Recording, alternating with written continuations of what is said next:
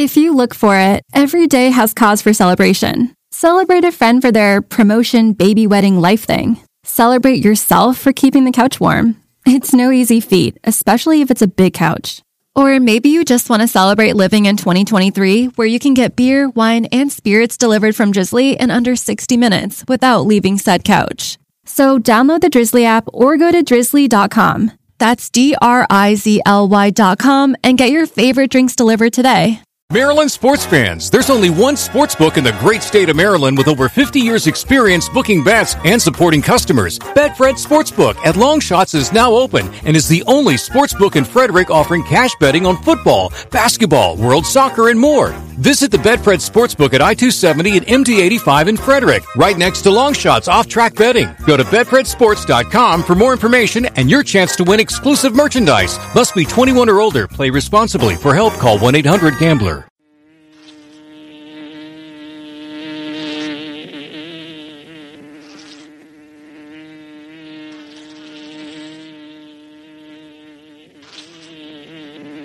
This is the Music Buzz Podcast.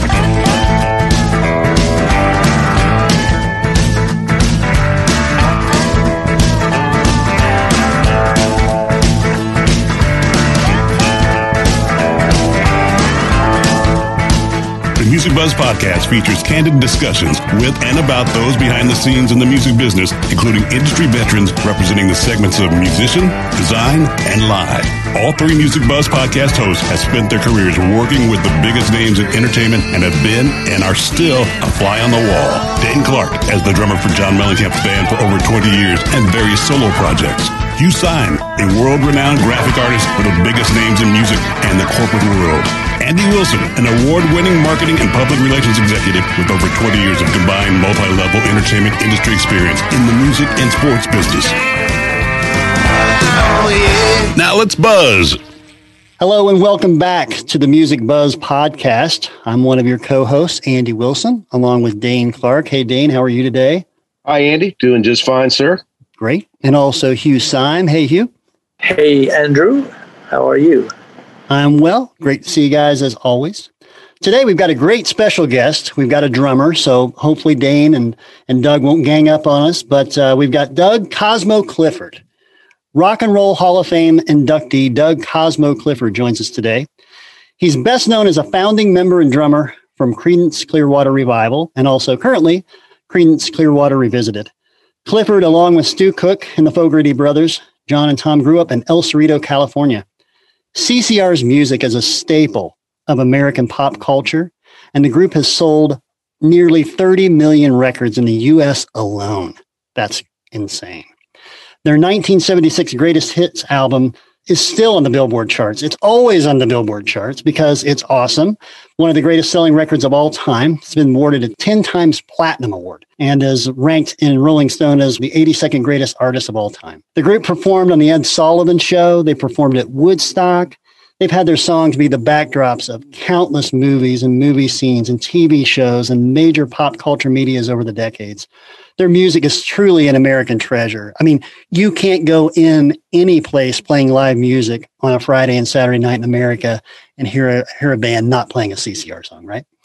In 2020, Cosmo also released his long awaited solo album, Magic Window, which we're going to talk about today. And we're thrilled to welcome to the Music Buzz podcast the legendary Doug Cosmo Clifford. Welcome, Doug. Thanks, guys. Thank you for joining us. Hey, Doug. Man, it's a great honor to talk to uh, one of the guys who invented my job. Man, to my ears, you've always served the song as a drummer. I collected uh, CCR 45s. I have eight of them still. Six of them are on my jukebox over here from when I was a kid. And I'll come back to that. But I just want to say you've always been a big influence on me. I always thought you served the song perfectly.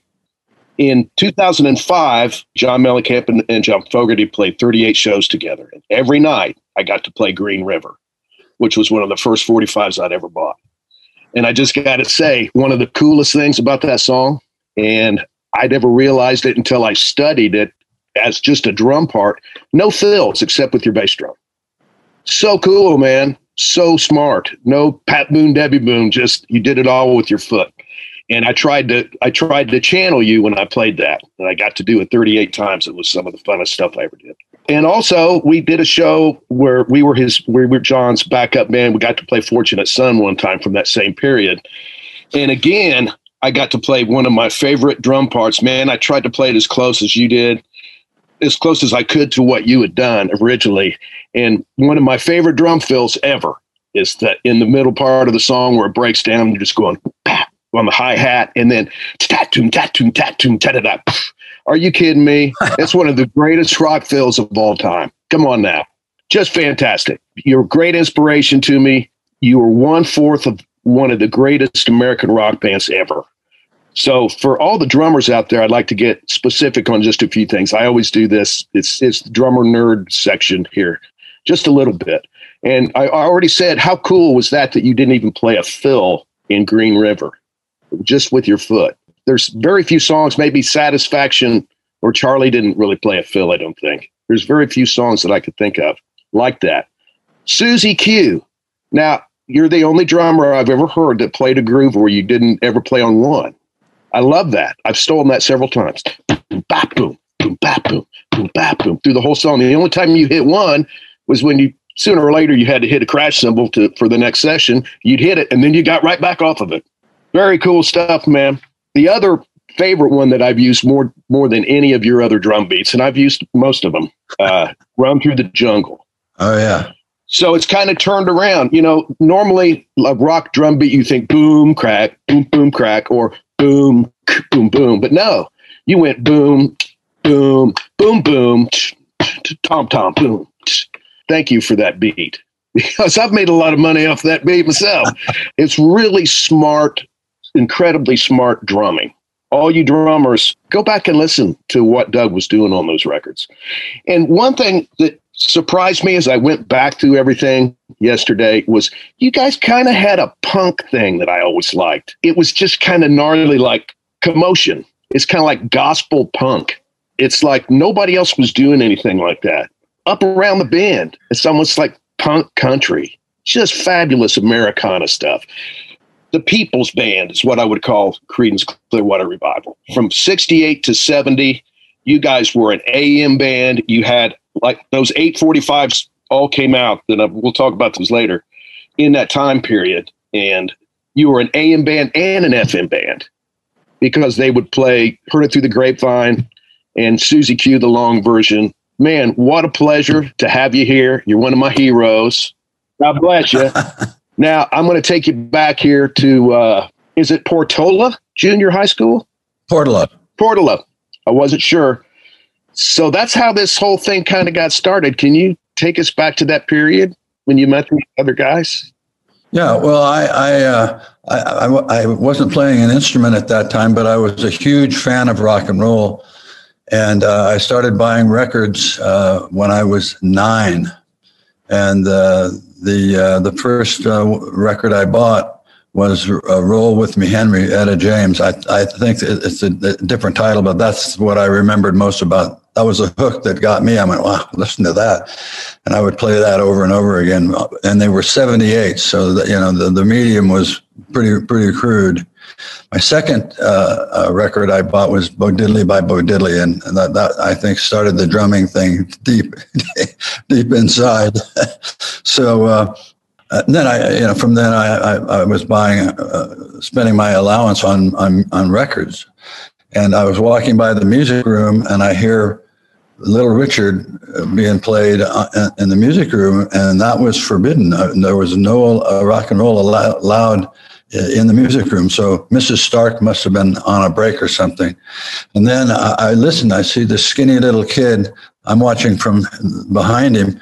And uh, then he goes into uh, a Fats Domino song, and I go, I know that I know every every note he's playing uh, because I've got the records. So I, I let him go as long as he was going to go. He didn't know I was listening, and uh, I walked up to him when he stopped, and I said, "Hey, that's Fats Domino and Little Richard." He says, "Yeah."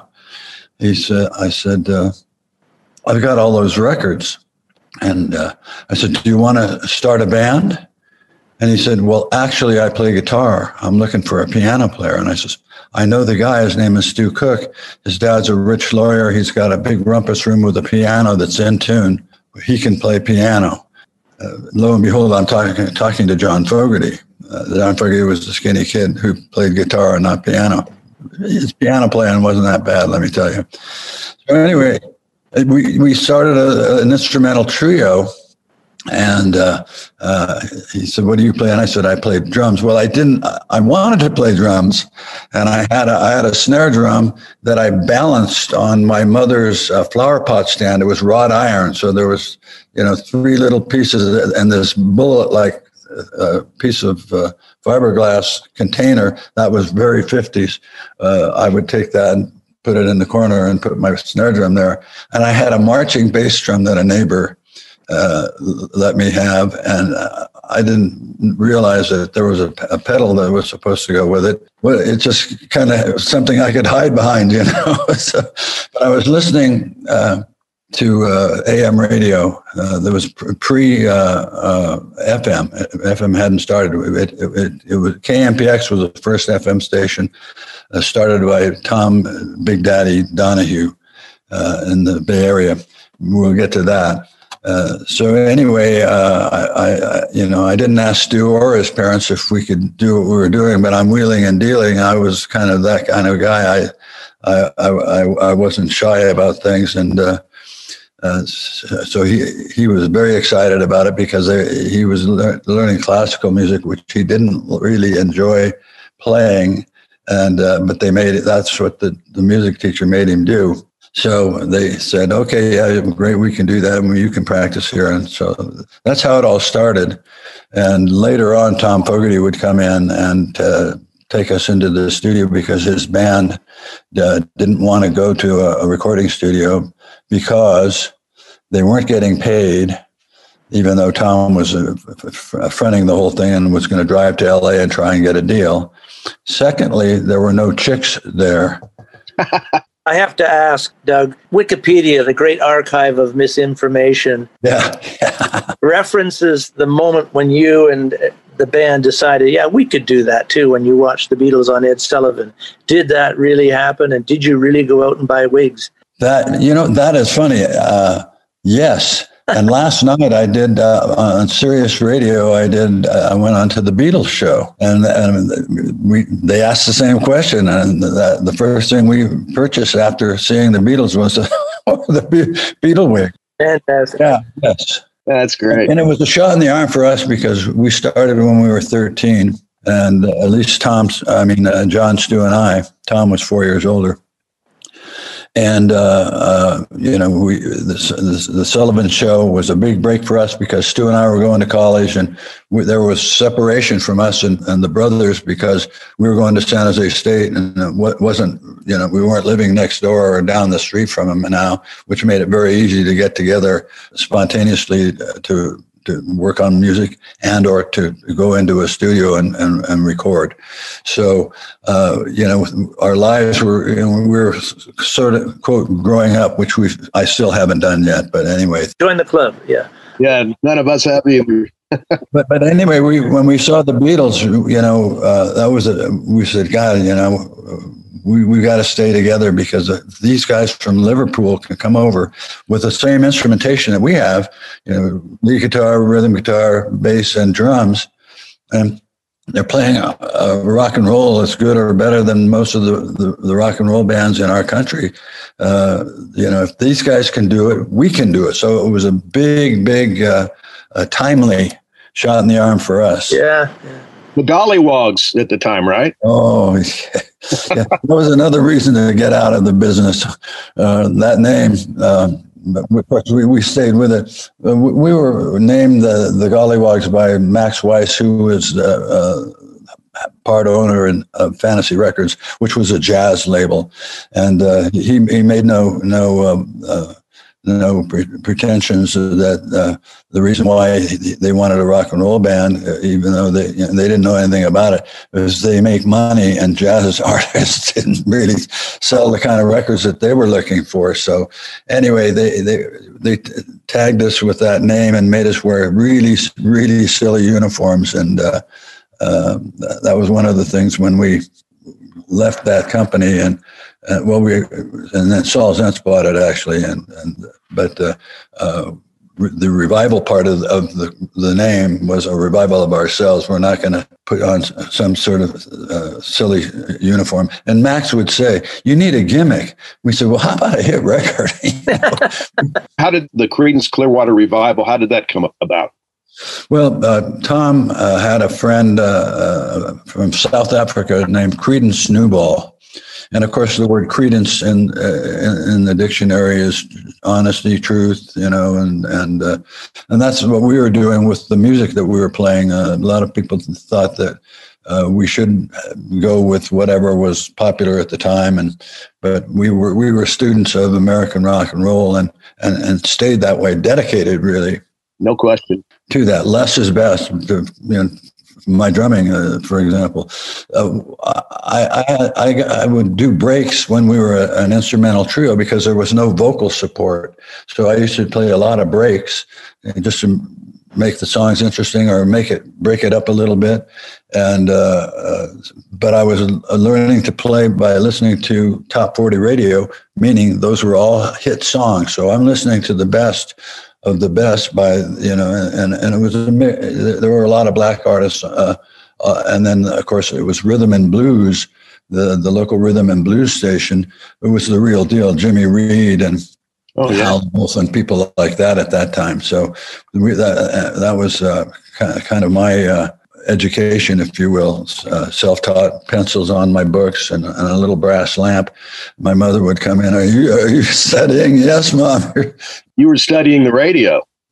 Yeah, I studied the radio. Yeah. And, uh, you doing your math? Yes, I am. One, two, three, four. One, two, three.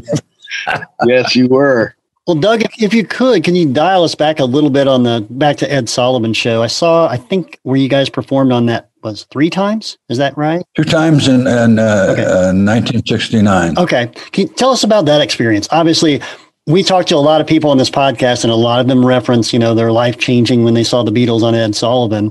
But I don't think we've talked to anybody that was on the Ed Sullivan show like you. So tell us about it. Well, you know, if you've ever seen Ed on television, he's he, he he would talk funny, and his his body movements were kind of herky jerky and strange, and and uh, there there was a reason for that, and uh, uh, the reason was that uh, Ed drank, and Ed. Uh, uh, when when we went to the to the show, the the last rock and roll band they had was the Rolling Stones, and they were not very nice. You know, they were they got drunk. Uh, they took their beer cans and crumbled them up, and threw them in the toilet, and then crapped on top of it. I mean, the, the Stones were they were assholes, you know. But you know, they're the Stones. That's all part of the you know that that pers- persona that that that they had following them around because that's what they did, that sort of thing. And we said, well, you know, no, we we're here to work. We work. We're, we're sober and we work and this little guy, this was nine in the morning. I mean, we were there before anybody. His name was Eddie, and he was a stage manager. And he said, You know, Ed drinks. And he reaches in his pocket and pulls out this well used, uh, uh, well dented flask and takes a hit himself. And I kind of I said, Well, Ed drinks, you drink, everybody drinks but us. So how about that? At nine in the morning. Yeah, no kidding. So he said, you better, you know, do do what you're supposed to do. Don't do what the the, the Rolling Stones did, uh, because he books uh, 90 minutes worth of talent, and then they we we we uh, produce uh, 60 minutes. So there's room to yank anybody they want off before showtime, and you know, it's a little threatening. We're not like that, you know. Sure. We're just the four of us, and we we're here to work, and so. Um, it's it's dress rehearsal, and uh, and uh, they said I don't know if it was Eddie or not, but he said if Ed likes you, he'll motion you over, and, and that's a good thing. And, okay, well, we hope he likes it. you know, we had a real silly little set that was supposed to be like a, a dock, and uh, you know, on a on a on a bayou somewhere, and so we're we're on this little thing, and uh, motions us over after we finished our, our, our uh, rehearsal, and he he came over and he said, "You guys line up the way you are. I'm going to get the the cue card guy because I want to ask you questions and I want to get your names right." And so, and the order. So, okay, we were in this order, and Doug, Stu, Tom, John, and he had, they wrote a question down for each one of us. And off Ed goes to start his his lunch, which was a liquid lunch, up to showtime, and he would have between. Uh, 10 and 15 anisettes before show. Wow. So that's why, you know, on a show, uh, the crew, he couldn't, he couldn't get it out. And uh, I never would have guessed. Yeah. I thought it was false teeth all these years. Mm. he, he may have had those, but they, they probably helped him. Mm. But anyway, they made us stay for an hour and sit on uh, and, and on the the uh, the set, and they would say song over, and so we would get up and we walked over uh, over to where there was a stand-in for Ed, and uh, so we were up in per- perfect order for the questions. And uh, we we did it for an hour. We didn't say a word. We were hungry, and and but you know it was lunch, way past lunchtime. But we did what we were supposed to do. Well, it's showtime now, and let me tell you, it's a little nervous. Uh, it's a, it was the number one show in the world, television variety show. Sure. It was the big time. You know, Elvis, I saw Elvis there. I saw the Beatles there. You know, this was Ed Sullivan show. So we, of course, we get off. We're in order. We walk over. Well, Ed's pie-eyed now, so he go, he goes, "That's great. That's great." And I said he couldn't say Creedence Clearwater Revival, so he comes across with with his right arm and grabs me around the neck and pulls Stu up. We're out of order. He's all that time, then you uh, know, precisely the way we were supposed to come in to meet the key. Well, now he's uh, ask, calling me John. Uh, no, I'm not John. He's calling John, John Tom. And, and, and Oh all man, we can do, all we can do to, to keep Wow. from laughing. I don't know how we did it because our work is done. Uh, you know, we did everything that, that we were supposed to do. And now this buffoon has completely screwed the whole thing up. He can't even talk. Oh. And he, he, he reeked, you know, of alcohol. And so uh, they didn't have uh, an elevator in the old Sullivan Theater, and they put us on the fifth floor dressing room too, the, the highest, Mm. the most stairs, you know, just just making sure that they they you know we got the message. So we ran, you know, we've just done the Ed Sullivan show, you know, holy shit! And if people only knew how how hokey it Right. was, That's You great. know? Wow. yeah, it was it was just it was absolutely classic. What a story. Wow. I never would have guessed. What song were you got? Did you guys play? I think we played. Uh, we did uh, uh, "Proud Mary." We wanted to do to do two songs, and they said, "No, you you, you, you can only do one." And we said, "Well, what if we do uh, you know uh, kind of a medley?" And we so we did two songs, "Proud Mary," and I don't re- I don't remember the second song. I'm going to have to look that up. Oh, yeah. You you can watch the clip. I saw it's out there. It's it's it's great. well, it's really going to be great now. Mm. Yeah, yeah, exactly. Yeah, I'm gonna watch it again. I take it the interview didn't make it to air. Well, uh, probably not. I, I've, I've I've seen reruns of the show, and I, I really specifically wanted to see that that that part of it, and uh, they didn't play it. So, but, well, you know, Ed got busted for a DUI Oh, that year, and we did his show a, a second time, and he was st- st- stone sober and, and not near as much fun. So,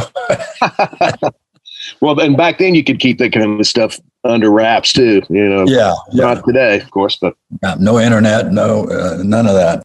So one thing I wanted to bring up, which I, I touched on earlier, is like I said, I was a record collector as you were. I saved my allowance to uh, buy 45s. The first album I bought was the White Album, so that was the end of 1968. I was eight, but I had already bought a bunch of 45s, and I've got eight of those, and I still have the Creedence Clearwater Revival 45s. What was cool about you guys, and I can't think of another band other than maybe the Beatles, was both sides of those 45s were hits. Both sides were played on the radio. Proud Mary, Born on the Bayou. Bad Moon Rising, Lodi. Green River, Commotion. And how about this one? Fortunate Son, Down on the Corner. Really? It had to be two number one hits. Yeah. Run Through the Jungle, Up Round a Bend. I mean, wow, it's just incredible. Hmm. We never had a number one single. Not a number one. Never. uh, we had more number twos to this date. We still hold the record. We had more number twos than anybody else, and they were most of them were double sided hits. So we're burning, you know, uh, twice the speed. I call this the Roman candle of rock and roll, and and the people said, "Why did you put?" We put out three albums in '69. Hmm.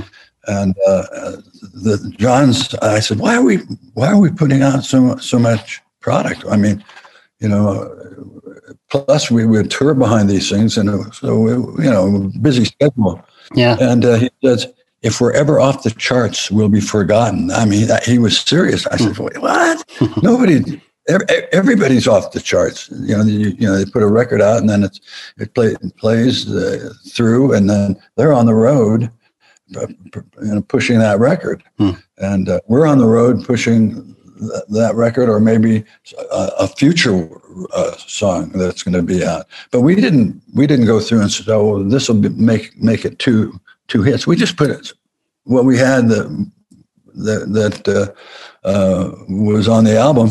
Hmm. Or, or, going to be on the album. We actually even would cut singles in between albums, go in and cut a couple of tracks that are going to be off the next album, which was don't don't put uh, pre-release stuff uh, because you know you'll lose sales. We, we, did did everything that you weren't supposed to do, and we had plenty of sales. I mean, we you know we were the number one uh, selling band for two years in a row. We were the first band to outsell the Beatles. Mm, nice. And I, that was, you know, I told that uh, last night. They already knew it because, uh, you know, it was a Beatles uh, right. channel. Uh, yeah, we, we we were the guys, and and we, we were competitive. You know, we would look at other bands and go, you know, well, we're doing better on the charts than they are, but oh, the ba- bastards got a number one. we, we, we're, we're right underneath the number two. I, I used to call us the Avis of rock and roll because Avis was a car company, a rental company, and they said, we try, we try harder. I says, we're the Avis of rock and roll. Well, it's it's funny because so many, and we're all Beatles fans here, and everybody always talks about you know how the Beatles produced just such a an you know amazing uh, amount of music in a short amount of time, and a lot of times over the years when that comes up, and people are like, "You're hard pressed to find another group that did that." I always have said. Creedence, man. I mean, look at what uh, look what they did in this short amount of time. Your eight singles, so sixteen songs in between January of '69 and December of 1970. Yeah. That's astonishing, man. Busy, busy, busy. Yeah. you guys, yeah, did you have any time off at all? Not much. Not not not in that time period. You know, uh, to uh, your point earlier, you the uh, describing my my playing. You know, I, I I'm I'm there for the song. Yep. and I'm and I and start with the groove with the groove that works, and then the, the that'll that'll dictate what I'm going to play break wise, and and also what what's happening in the song. You know, what's happening in this chorus or verse, or there is there something there as sparse as, as the breaks were. It had to have value. It had to have more value than the the where it started. And, and more value than where it ended. So it had to be uh, uh, musically uh, making sense. And uh, uh, Ringo was the same way. The most underrated uh, guy ever. You know, look at how big that band was and, and how, how great they were. And no one ever said, you know, God, man, listen to what Ringo's doing. Well, I did. Well, yeah. Well, you were a drummer. The drummers hear it. People did not appreciate. Yeah, the, the parts that he came up with for those songs, which it reminds me of what you did too, which I'm going to bring up one before I forget it. Down on the corner. Now, usually everybody's going to set up a big chorus down on the corner, but you didn't. You went down on the corner, out in the street, Tata William. he played at the end of a two bar phrase and at the end of the four bar phrase of that chorus. It's like stuff you don't think of. You know, if you listen to modern music on the radio, man, it's they're always going to hit a big crash cymbal on the downbeat of that chorus, no matter what. You chose not to, which makes that so cool, so intriguing. That one song. To me, the, it was it was such a different song. It was a calypso song, really, and it was so different. And it wasn't a rock and roll song. And I even asked, I said, you know, that's not a rock and roll song. What are we doing that for?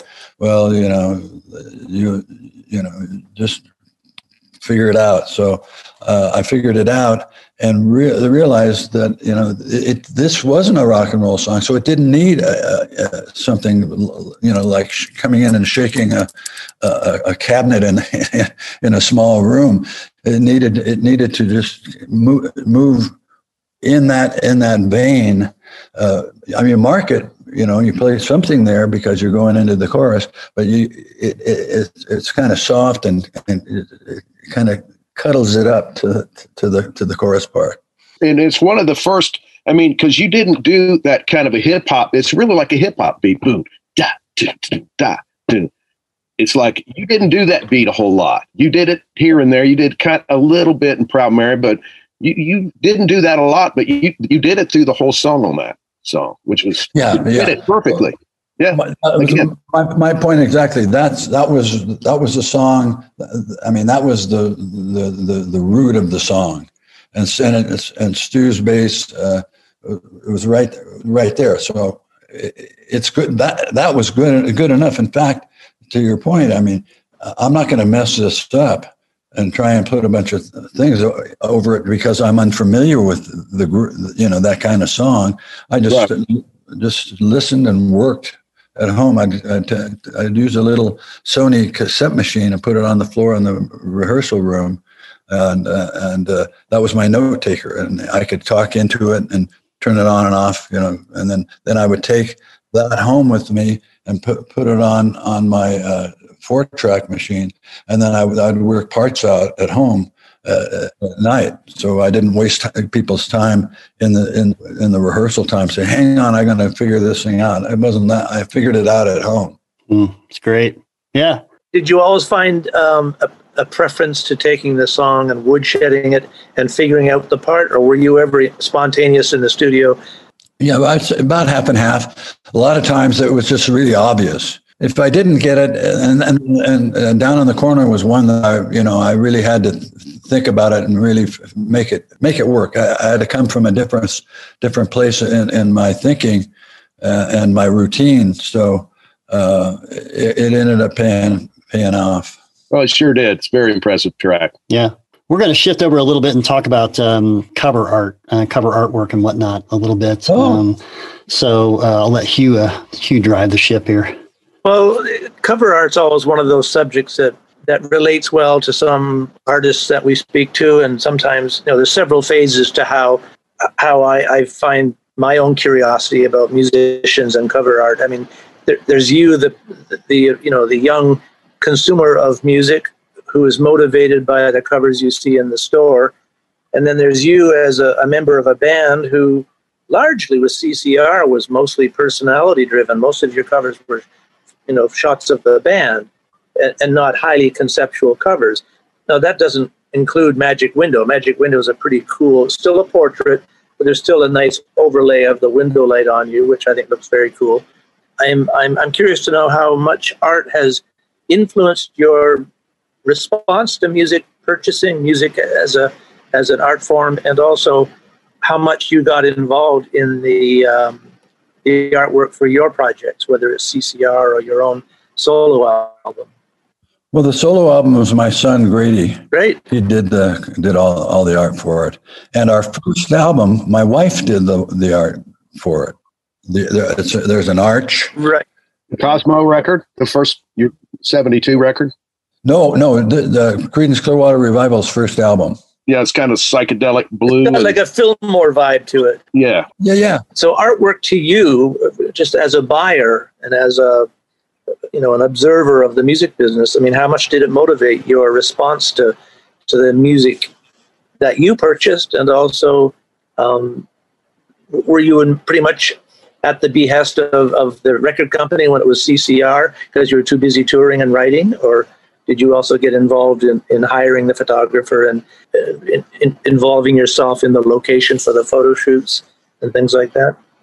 Well, um, yes and no. Um, the the the first album cover, the one I just showed you that my wife did, uh, they didn't know what you know rock and roll or any. You know, they just said she she said I can somehow the conversation came up and she's a, she's an artist and she's still you know we have studios both of us in the house and uh, and uh, uh, she she told Saul Zaentz, "Oh, I can come up with something," and she did, and and they they, they you know they liked it, and and we were broke at the time, and they gave her two hundred bucks. Now, two hundred mm-hmm. bucks in nineteen sixty eight, we were we were rich there for a minute, and uh, uh, you know, but it, it's it's kind of cool because uh, that's the first album cover that, that we had, and and uh, my wife did did the work on it. So I was surprised on listening to uh, uh, Magic Window. First of all, how much your vocals have developed from your first endeavor, the Cosmo record. Well, yeah, that that was an experiment. That record, though, I, I went back and I, I, had never heard it, and but I went back and listened to it yesterday. There's one song on there regret it for the rest of your life. You sing that pretty good, man. And the band, you got Tower of Power horns. The band is smoking on that. That was fun. That was a lot of fun. And, and didn't you cut that record in rehearsal room or something? Yeah, we, it was at Cosmo's Factory. And we were going to, we wanted, Stu Cook and I and Russ Gary, the uh, engineer from Green River on, wanted to have a production company, and there were no uh, remote ve- vehicles for recording in the Bay Area. You had to go to LA to get a truck. So we thought, uh, you know, uh, we could get a, get a truck and and use that either rent it out or go and, and do on-site recordings for capital for projects that we wanted to develop, and we we we did. I did uh, uh, Groover's Paradise album with Doug Sahm. I produced it, and and uh, you know, of course played drums on it. If you get a chance to listen to that album, and that is I will. I, Doug Sahm's great. We always like to talk to people about you know some of the bigger shows they played on or people they played with or whatever. But we have to ask you to tell us the Woodstock story and, and just your experience playing at Woodstock. Well, we were uh, we were doing an Andy Williams uh, TV special in L.A. and uh, that was cool because uh, we, there it was an odd and very eclectic uh, group of, of artists that he had. He had the Osmond brothers uh, on there, but he also had yeah. Ray Charles. Oh wow! And there, they, he Ray was having a reunion the first time in years with the Raelettes. And it was just the coolest thing.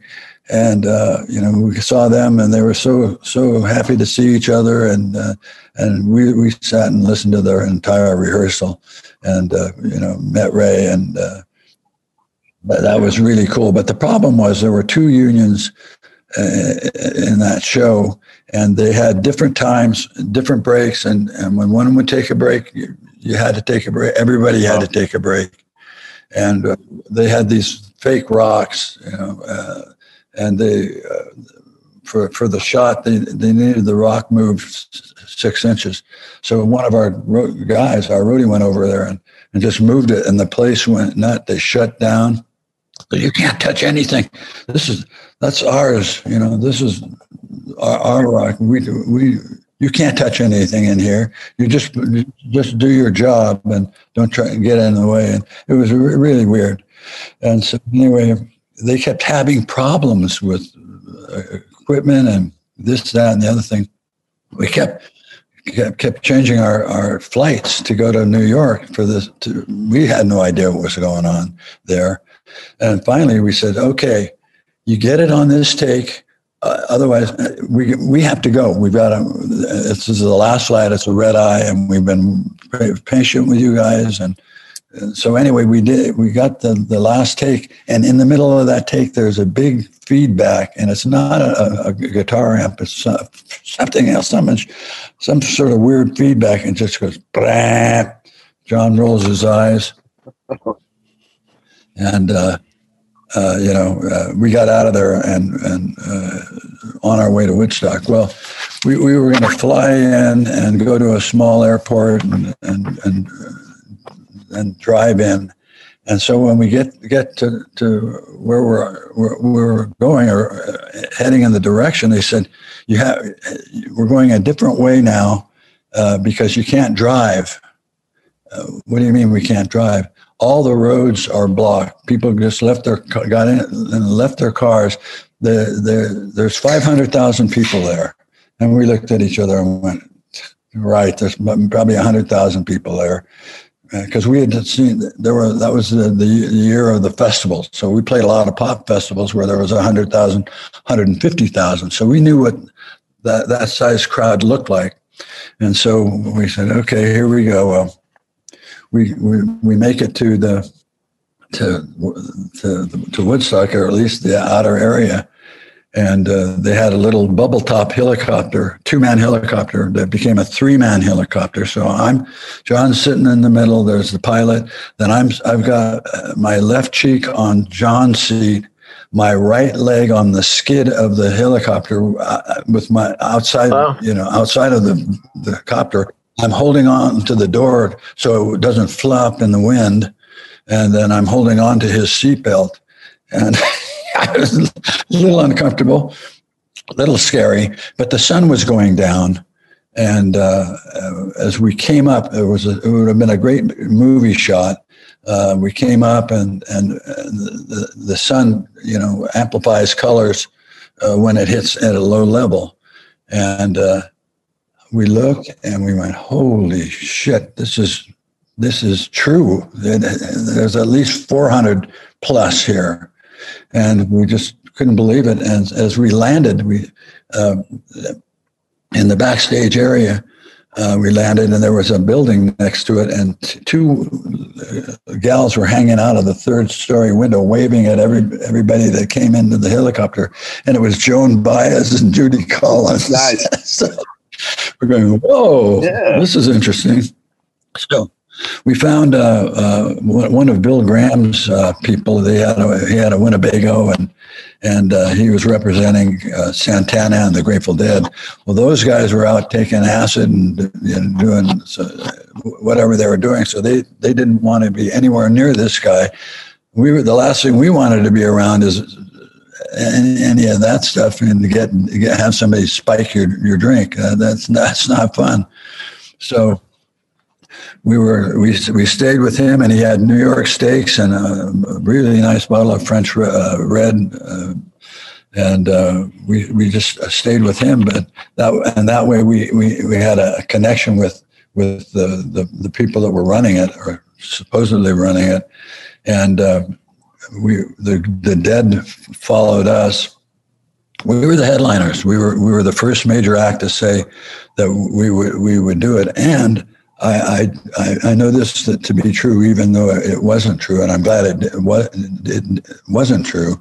But all the big big acts were sitting around on the edge, waiting for another big act or two to commit to this thing because, you know, these guys didn't know what they were doing. They they had a great concept, and that's what we we we just made our decision on. Hey, they, these guys are, are, they're nice. Uh, they have a great idea. They, you know, they're they're in, in, a little inexperienced, and this really showed up when the, all the fences were down, and and uh, you know, which meant we probably weren't getting paid, and uh, but we, we were there, and and, uh, and uh, we wanted to play the, the dead is on there and they're supposed to play for there a lot of time while they go over it of course. They played uh, a 45 minute uh, version of turn on your love light and the, the, there wasn't a pocket in there to to, to, to sa- save your, your life. Wow. and it drove us crazy. We had to listen to it. So we finally went on. It was like one or two in the morning. Wow. And uh, John said, "Is anybody out there?" And they said, "We're with you."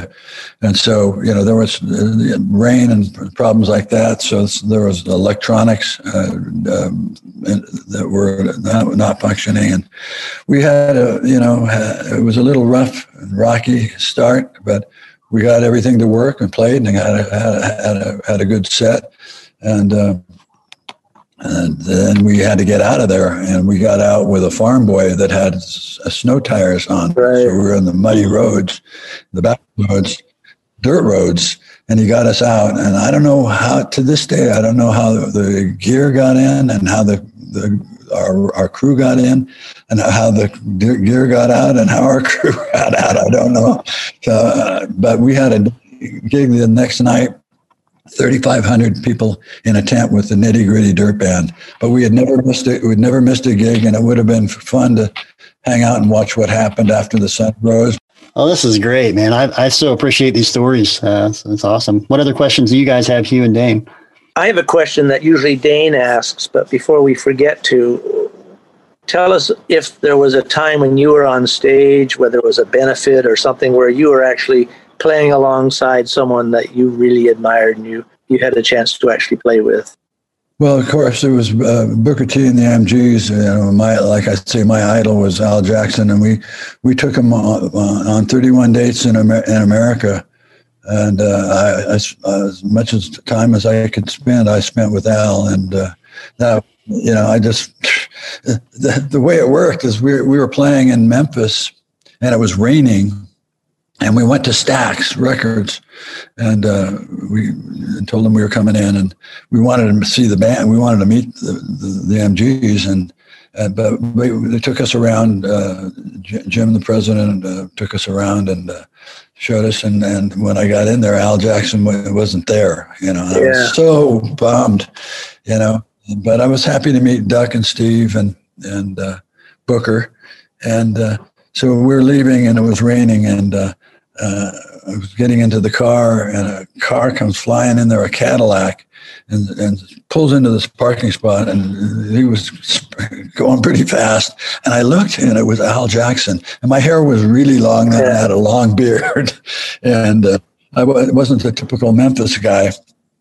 And I came running up to him. I mean, I am excited now. And I, I ran up to him and he opens the door. I says, "You're Al Jackson. You're you're my idol. Uh, uh, my name is Doug Clifford. Uh, and uh, you know, I, I, I came. I, am so glad you you came." And he started backing up. He said, "What is going on here?" And then I, you know, I, I I realized I looked at him and I said, "I'm scaring the shit out of this guy."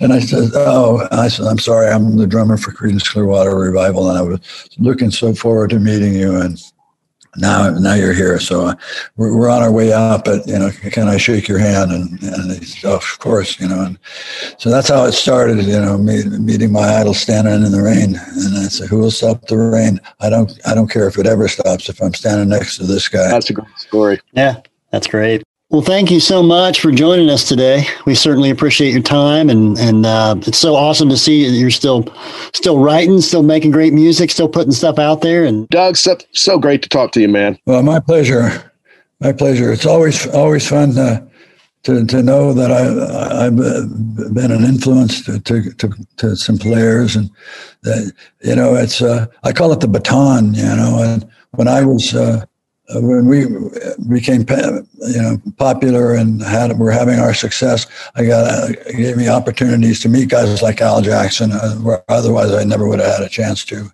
you know, meet guys. And uh, you know, it's, like, and I'm reaching out and, and taking the the baton from these guys.